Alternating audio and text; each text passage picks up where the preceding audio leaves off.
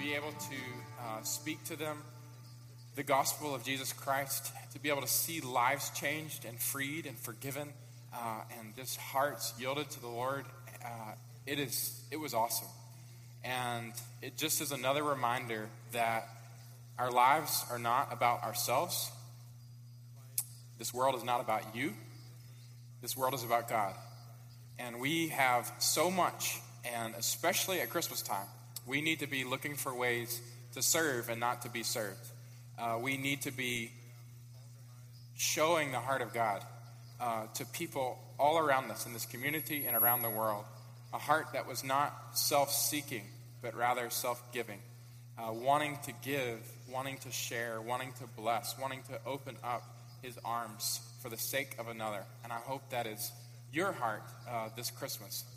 We are starting today a four part series, and this is going to be an Advent series for our next four gatherings together. This Sunday, next Sunday, the week after that, and then we'll conclude on Christmas Eve. Are you excited? Guys, it, it's icy, it's cold. I'm standing up here asking if you're excited. Come on. Okay, are you excited about Christmas? Okay. Thank you. I love Christmas time. Like, love it. You can ask the team uh, before Thanksgiving, I was actually singing Christmas songs. Uh, the best way to spread Christmas cheer is by singing loud for all to hear. Famous quote from a profound man, Buddy the Elf. Um, I love Christmas time. It's just so great. Like, uh, we put up the lights on our house this week. It's like one of the most frustrating and exciting experiences ever, right, guys? Like when your wife's like, babe, can you put the tree up? It's like, yeah. And then you actually go to do it, and it's like, man, I hate this. Uh, like, I'm like tangled up in lights that are like everywhere. And then by the time you actually get them up, like half the strands are not working, and you're trying to like test each little bulb. It's like, oh my word. Um, this week we put up the ICC Loves St. Jude sign out on the building on probably the coldest and iciest day of the year. And it was such a thrill to be able to put up the banner until we actually went to put it up. And then we got on the roof, and it was like an ice skating rink. And climbing an 18 foot ladder that's covered with ice, not the best idea in the world. Anyway, all that said, Christmas is fun. I love Christmas. But here's the thing about Christmas um, Christmas can sometimes be like you driving the road between your house and where you work. Anybody drive from their house to work every day? Okay, what do you guys do? Just kidding. Everybody, you, are familiar. That stretch of road where it's almost like, I've been there, I've done that, I know what's coming, and you can almost just go through it. Am I right? You can almost just drive that little stretch of road without thought. It's the scariest feeling in the world to get to work, and you're like, oh no, did I just drive to work? like you, you totally like mindless. Y'all ever been there? And you're like, what was I doing? What was I thinking? But it's just like autopilot. I've been there, I've done that, I know this route, I know where it's leading, and so we just go through it. The reality with familiarity is that sometimes it makes us numb, all right? Sometimes things that are most familiar to us in life, even the most precious things, sometimes make us numb. It's just like we're so familiar with it that we kind of lose the wonder of it, that we lose the awe of it, that we lose we, we stop seeing the cool things that are passing by us along the road. Sometimes I think Christmas is like that.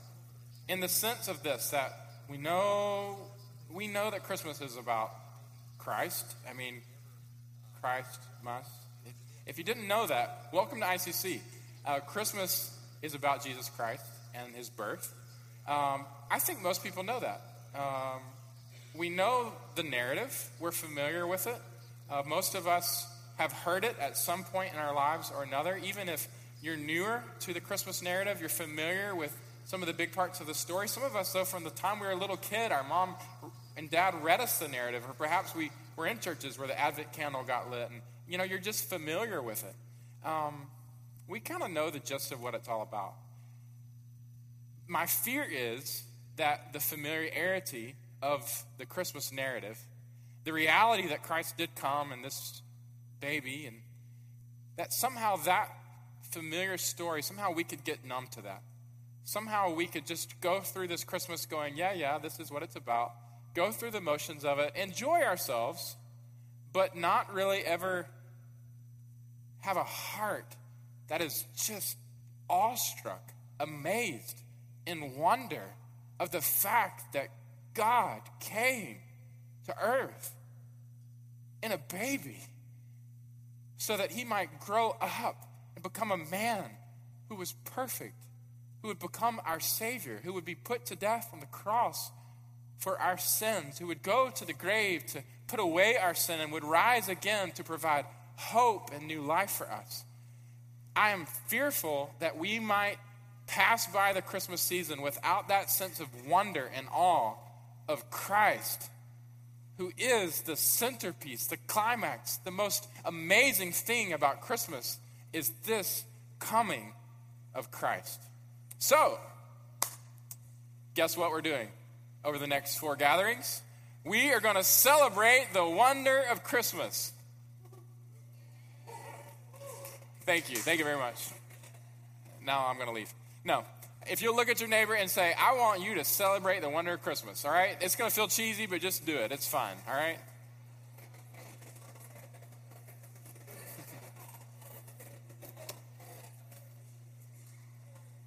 All right, let me pray for us now that you feel like a cheese ball. Let me pray for us and uh, we'll get started. Lord, thank you for this day. Um, God, thank you for bringing us here today, Lord. Thank you for um, just the opportunity, God, to sit together, to be together.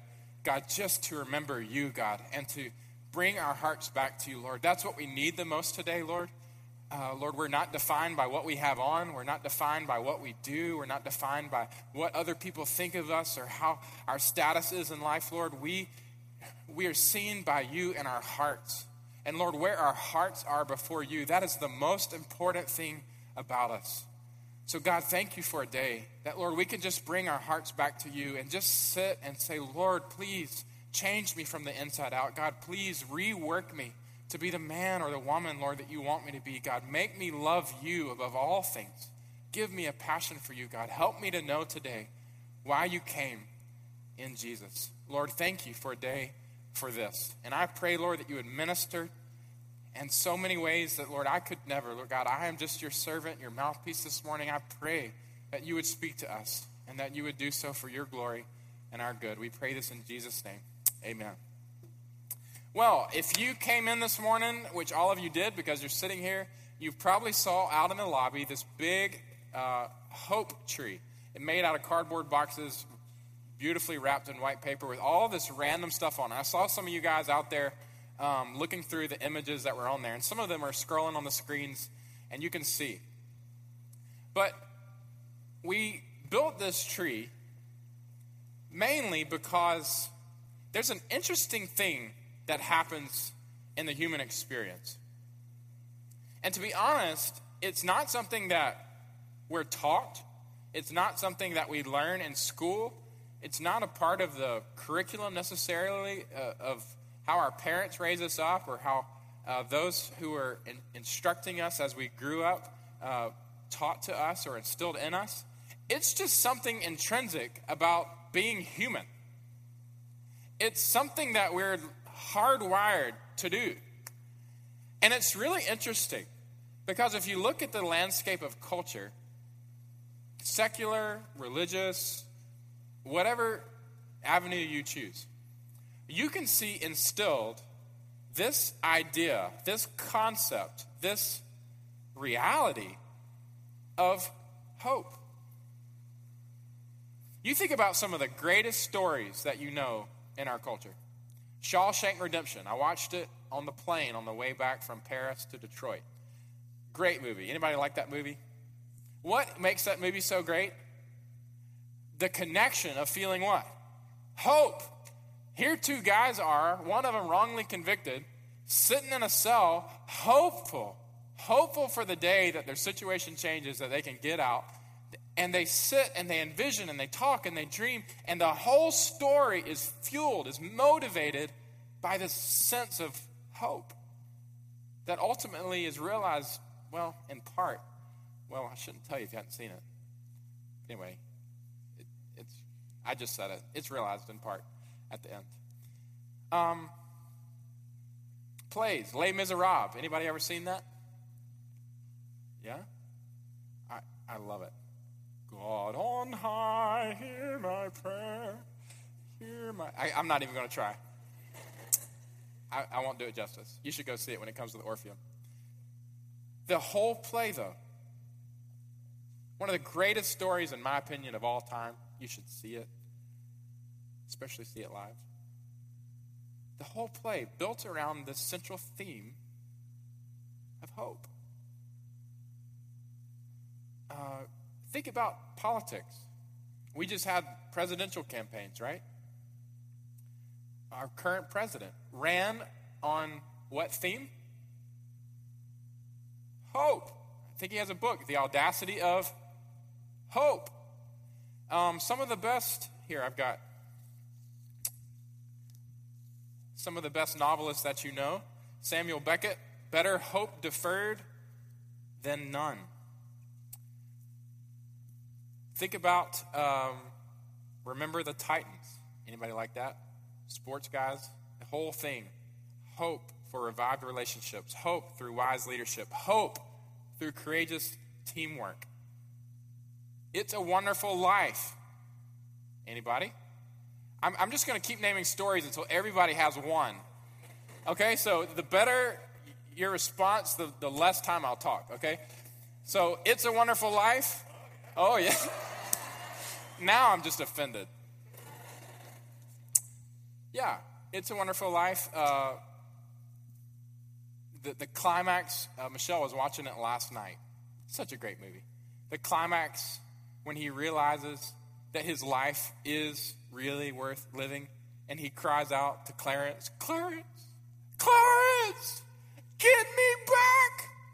I don't care what happens to me. What happens to my kids? I want to live again. I want to live again. You remember that scene? Okay, maybe it's just me. I get all excited about it. Some of the greatest stories of our, of our culture, some of the strongest themes of literature, some of the most moving speeches of our lifetime. Martin Luther King, I have a dream. R. Kelly, I believe I can fly. Okay. That will be the last time I ever do that. Now I've got everybody.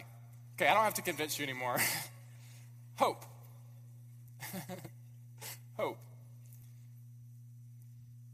Victor Hugo, Les Miserables. The word which God has written on the brow of every man is hope. The word which God has written on the brow of every man is hope. Now, what is this about? I mean, if you think about it, I believe all of you at some point have experienced hope. I think every person in the world, we were just in the middle of the bush of West Africa. There are people there, even though they knew nothing, they had never heard of God. They had never realized the things that we realize in our society. Probably never even known that a place like this exists where you can live with such luxury and self indulgence and go buy any, anything you want anytime you want it. But yet, instilled deep within them hope. What is this? Paul David Tripp, theologian, who I'll lean on throughout the message today, says, You don't live by instinct. You don't live by instinct. Every decision that you make is fueled and motivated by hope. Your happiest moments are about hopes fulfilled. Your saddest moments are about hopes dashed. You are always hoping. Would you agree with that? All right, look at your neighbor real quick before we go on any further and just say, or maybe you should ask them, Have you ever hoped? Are you a hopeful person? And maybe if they haven't, you should talk to them a little bit, all right? I'll give you a minute to do that. But just recognize together the shared experience of hope, okay?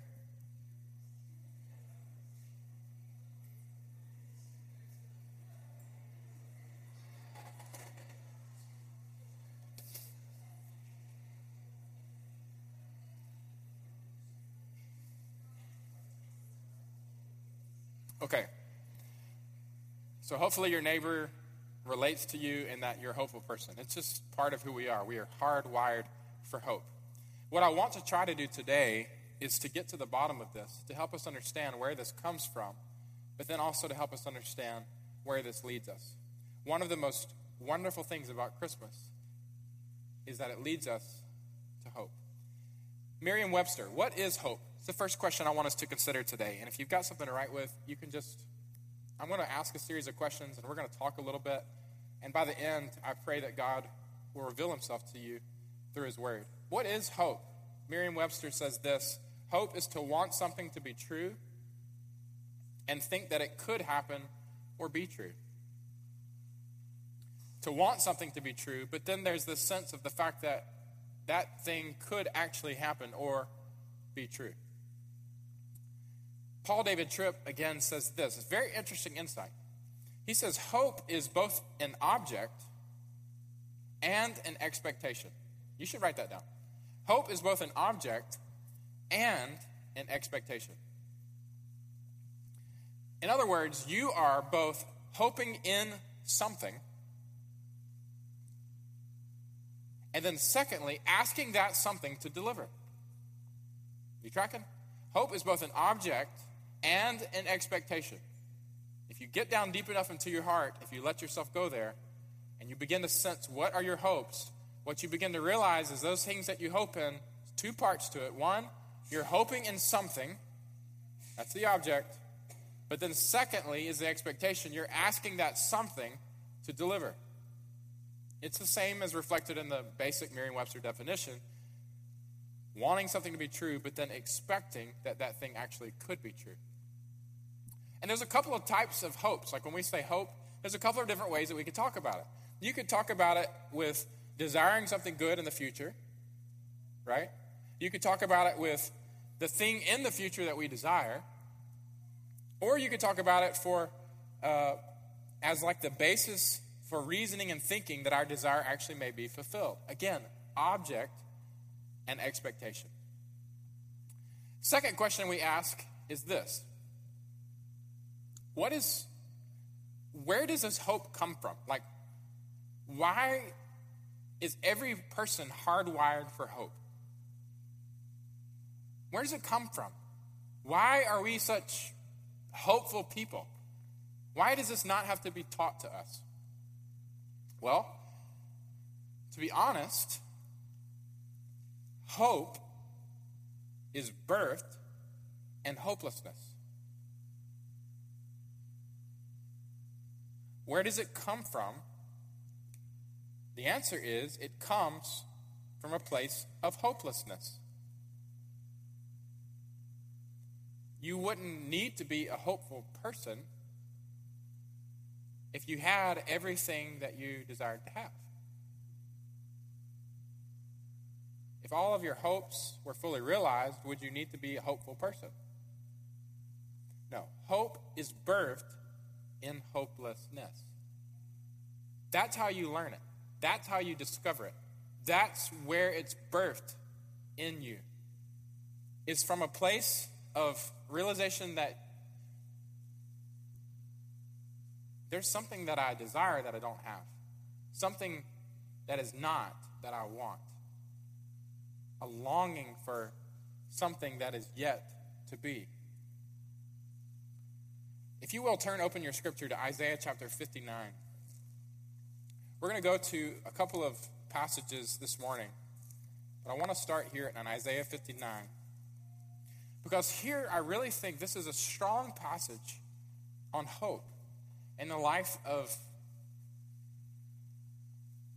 humans, especially in the life of believers. And I think it's reflective of the common human experience that everyone shares. But there's some insight that they have here that I believe gives us a clue to where hope is really meant, us, meant to lead us. Isaiah 59, the people of God are in a place where things aren't right. Things that they believe and want to be are just not, it's just not the way it is today. And if you think about your own experience of hope, where hurt, I mean, do you agree? Do you sense that? When hope is the strongest is typically when things aren't the way that you want them to be, or aren't the way that you think they should be, or know that they should be. Is, is that true in your own life? Here, the people of Israel are in a place where they're coming back out of captivity, back into Jerusalem, but as they get there, things are crazy. Cities torn up, temple destroyed, that centerpiece of their life and their everything, where the presence of God dwelt, gone. The walls that had fortified the city and helped them to feel secure and safe and strong against their enemy, totally annihilated. The people that were there were not people that were like them. They were people that were not of God and didn't desire the things of God, and there was struggle, and there was conflict, and there was trouble. This shared feeling of hopelessness, of things that are broken, of things that have gone wrong, of desires that have fallen apart or just have not been realized. That's where they are. And as we go to the scripture, you can see some things that are happening here, starting in verse 1. Behold, the Lord's hand is not short that it cannot save, or his ear dull that it cannot hear. Now, this is the Lord speaking to Israel, and he's obviously speaking a response to them, a response that obviously is coming from an accusation from them. An accusation that would rise up like, God, why have you abandoned us? Why are you not faithful? Why does life stink right now? Can you not see us? Are you blind? Can you not help us? Do you not have arms? Are you not powerful enough to come in and do for us what we need to get done? That feeling of just total hopelessness, frustration, despair, bitterness, even accusation against God. That's the feeling. That's where this starts. But the Lord comes in and speaks that they might understand more of why they are where they are. Verse 2, he says, But your iniquities, your iniquities have made a separation between you and your God. And your sins have hidden his face from you, so that he does not hear.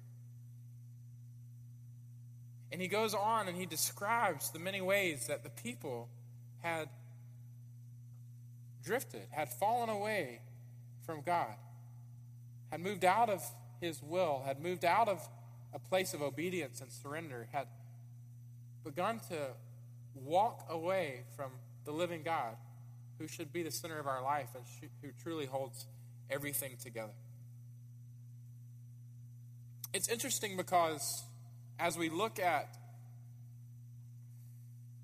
the problem of hopelessness and despair and this birthplace of hope, so often, isn't it true that we look at everywhere else as the problem other than ourselves?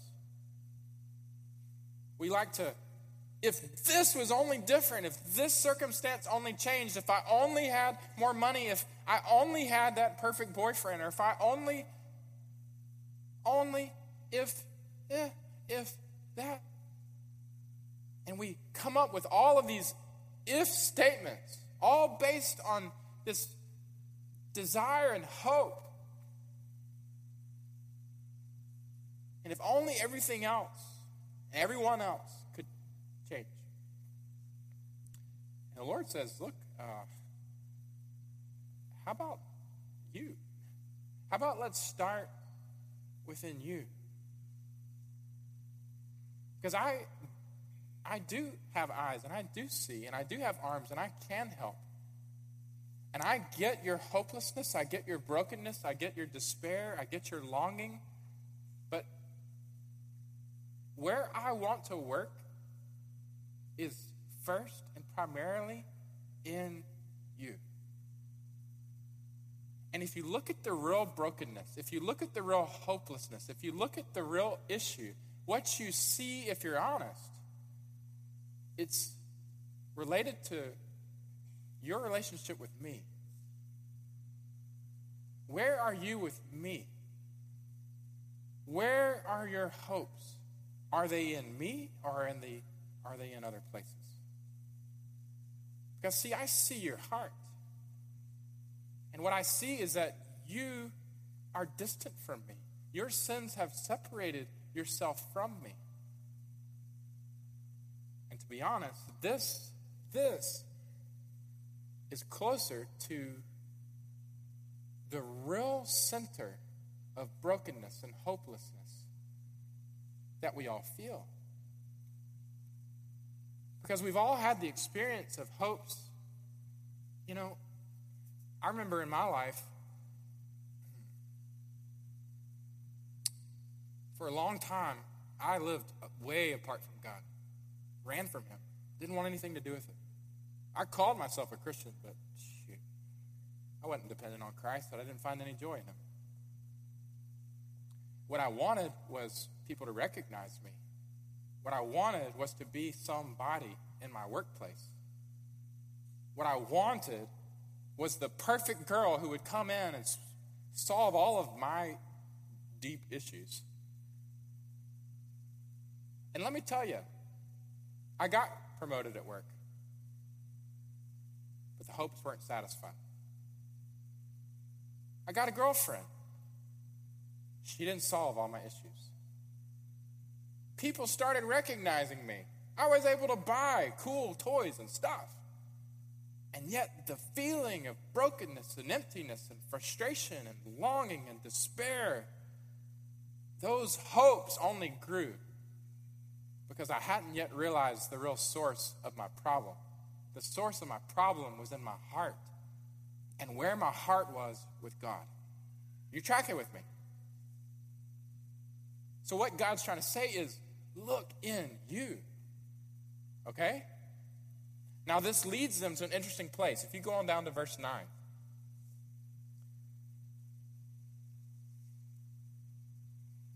See, this is, oh man, this is where I get so excited.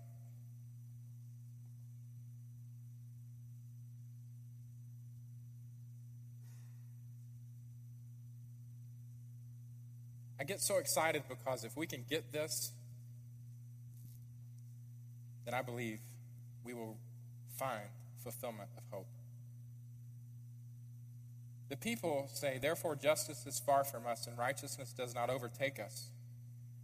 We hope for light and behold darkness, and for brightness, but we are in gloom. We grope for the wall like the blind. We grope like those who have no eyes. We stumble at noon as if in the twilight.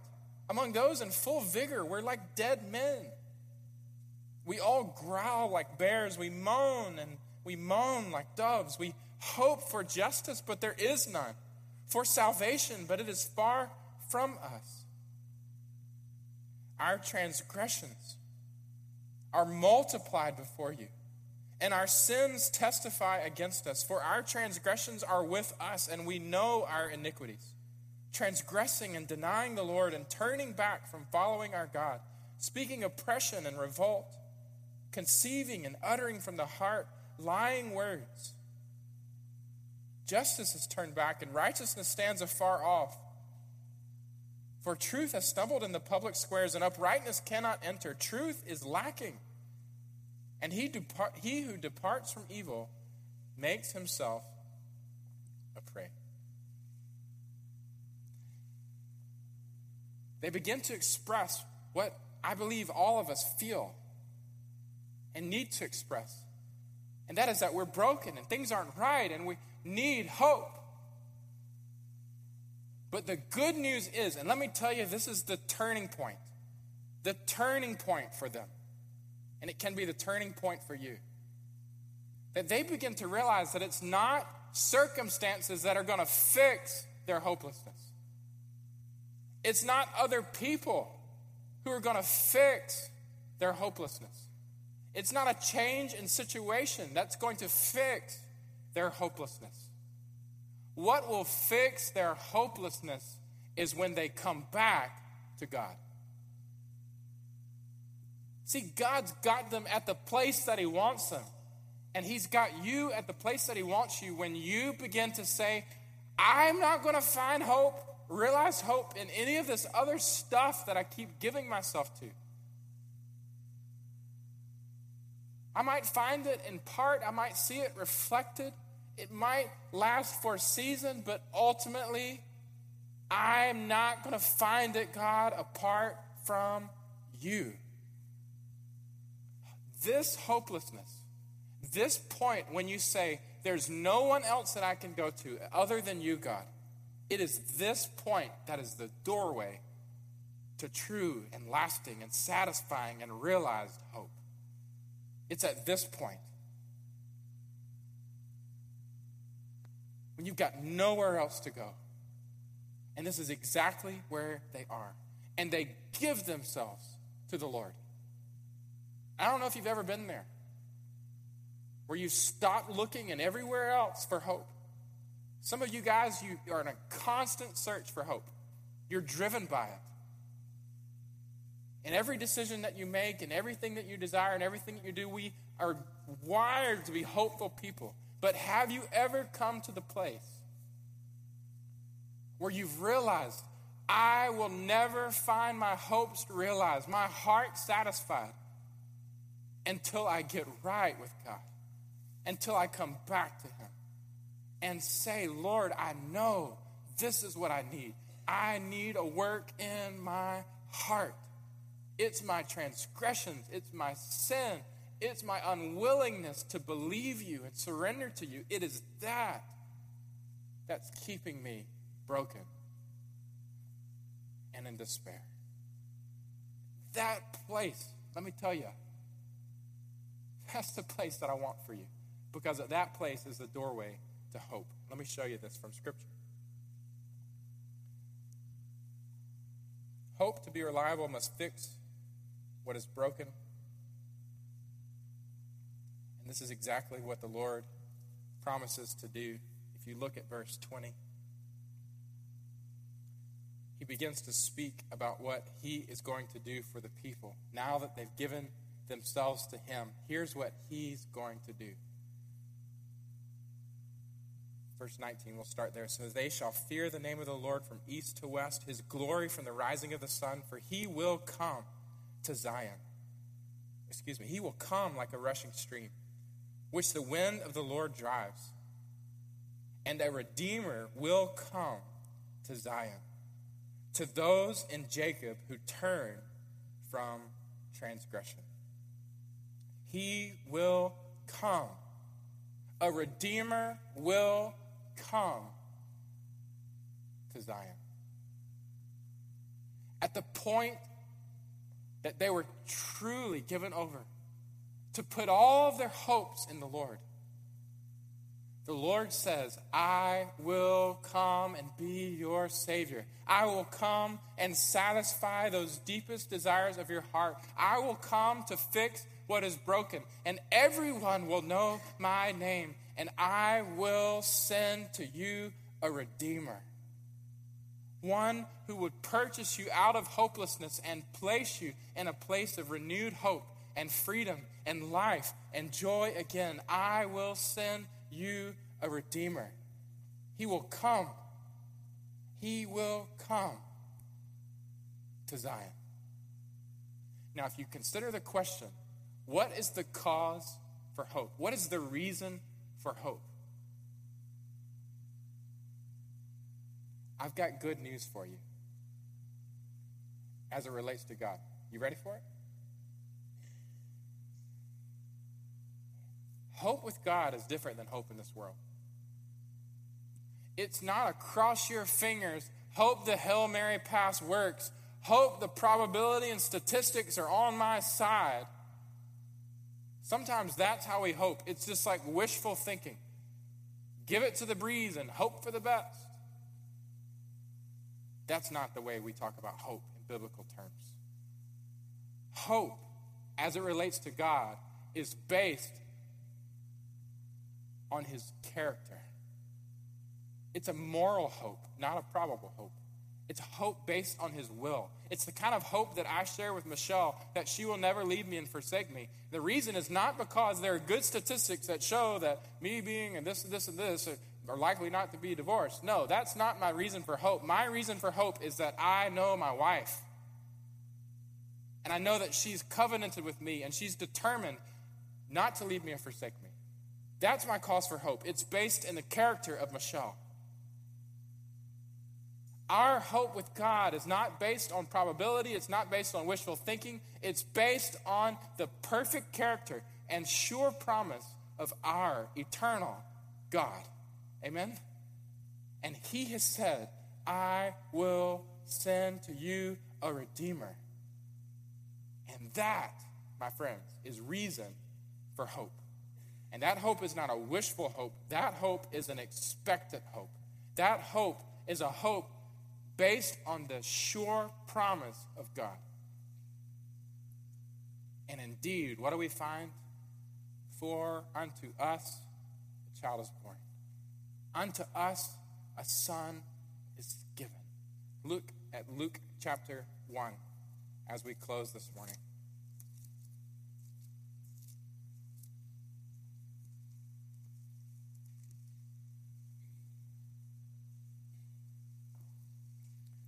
The promise made by God to his people in their place of hopelessness when they had turned everything over to God and they heard the promise, I will send to you a Redeemer. Friends, let me tell you, when God makes a promise, he fulfills his promise. You want to know the wonder of Christmas? You want to celebrate? You want to rejoice? And the fact that there is a little baby who's born who was called Jesus, who was called Emmanuel, who is the Prince of Peace, who is the Almighty God. You want to know the reason for this hope, for the joy? It's because this is God's promise fulfilled. Look at Luke chapter 1, verse 46. After Mary gets news that she's going to be with child, and the child was going to be from the Lord, and he would be called the Son of the Most High. Mary breaks out in song in verse 46, and she says, My soul magnifies the Lord, and my spirit rejoices in God my Savior. For he's looked on the humble estate of his servant. For behold, from now on, all generations will call me blessed. For he who is mighty has done great things for me, and holy is his name. And his mercy is for those who fear him from generation to generation. He has shown strength with his arm. He's scattered the proud in the thoughts of their heart. He's brought down the mighty from their thrones and exalted those of humble estate. He's filled the hungry with good things, and the rich he has sent away empty. He has helped his servant Israel in remembrance of his mercy, as he spoke to our fathers to Abraham and to his offspring forever. Do you hear what she's saying? Mary is sitting there with child, much like my cute little wife. If you missed that announcement, by the way, we're pregnant. And she's overwhelmed. The wonder of Christmas has hit her. Because for generations, she's lived among a hopeless people. For generations, she's lived among a people much like us who are hardwired for hope, who get that things aren't right, who sense the brokenness, who sense the despair, who long for things to be restored and things to be made right. For generations, this has been the longing of Israel. This has been the longing of every human heart. And it continues today. And she has realized what is needed the most is not for everything else to change, but for God to change our hearts. so that we again might become lovers of Him. For God to forgive us and to come and make us new, to clean us and to restore within us His presence, His joy. And Mary's sitting there with child, and she is getting the wonder of this baby that is growing inside of her. And she says, I can't help, my soul cannot help but to magnify the Lord. For in me, I don't understand it, I'm amazed, but in me is coming the Redeemer. Through this child, God will redeem his people. God will fulfill his promise. God will make ready a people prepared for the Lord. God will bring the perfect one who will grow up with perfection so that he might give it to an imperfect people. God will raise up this child so that he might lay down his life. Though innocent he be, he might be wounded and pierced and slaughtered, the innocent lamb for our transgressions so that through his wounds we might be healed. Through his chastisement we might find peace. Oh, my soul can't help but magnify the Lord because in Jesus my hopes are fulfilled. Let me tell you, hope is a person, and his name is Jesus Christ. Amen? The answer to all the wonderings and longings and desires of the human condition. The answer to all of the expressions that we see in literature and plays and movies, songs. And the answer to the brokenness that you know in your own life is not a change of circumstances. It's not somebody else coming in to be your hero. It's not more money. It's not more success. It's not all of these other things that we like to try to find in temporal, worldly stuff. The answer is Jesus Christ. Because Jesus Christ puts God back into you. Jesus Christ redeems your heart so that once again, through relationship with God, you might be born again to a living hope who is God Himself in you. God is hope. Jesus is hope. And that's why Christmas is amazing. Because if there hadn't been this little baby in a manger, you would not have hope. You would be stuck in your sin, stuck in your hopelessness, frustrated in your despair, always singing about something that will never be realized. But because he came, because he lived perfectly, because he died for sin, because he was buried, and because he rose from the grave, you now have hope of a relationship with God and a future with him where all things are restored. Amen? And this hope is available to all who will put their faith in him. I'm telling you, this year, I'm celebrating the wonder of Christmas. First, for this, that because Christ came, I now have hope. And because he came, you have hope too. The question in closing this morning is where is your hope? Where is your hope? I know you sense the need. But have you come to the place where you've given up on every other option? realizing that it leads to a dead end road? And have you walked through the doorway that God has provided for us? Doorway of faith in Jesus Christ, the Redeemer who He sent to Zion. I pray this morning that you and your heart are fully hoping in Him. And that you're amazed this Christmas that He came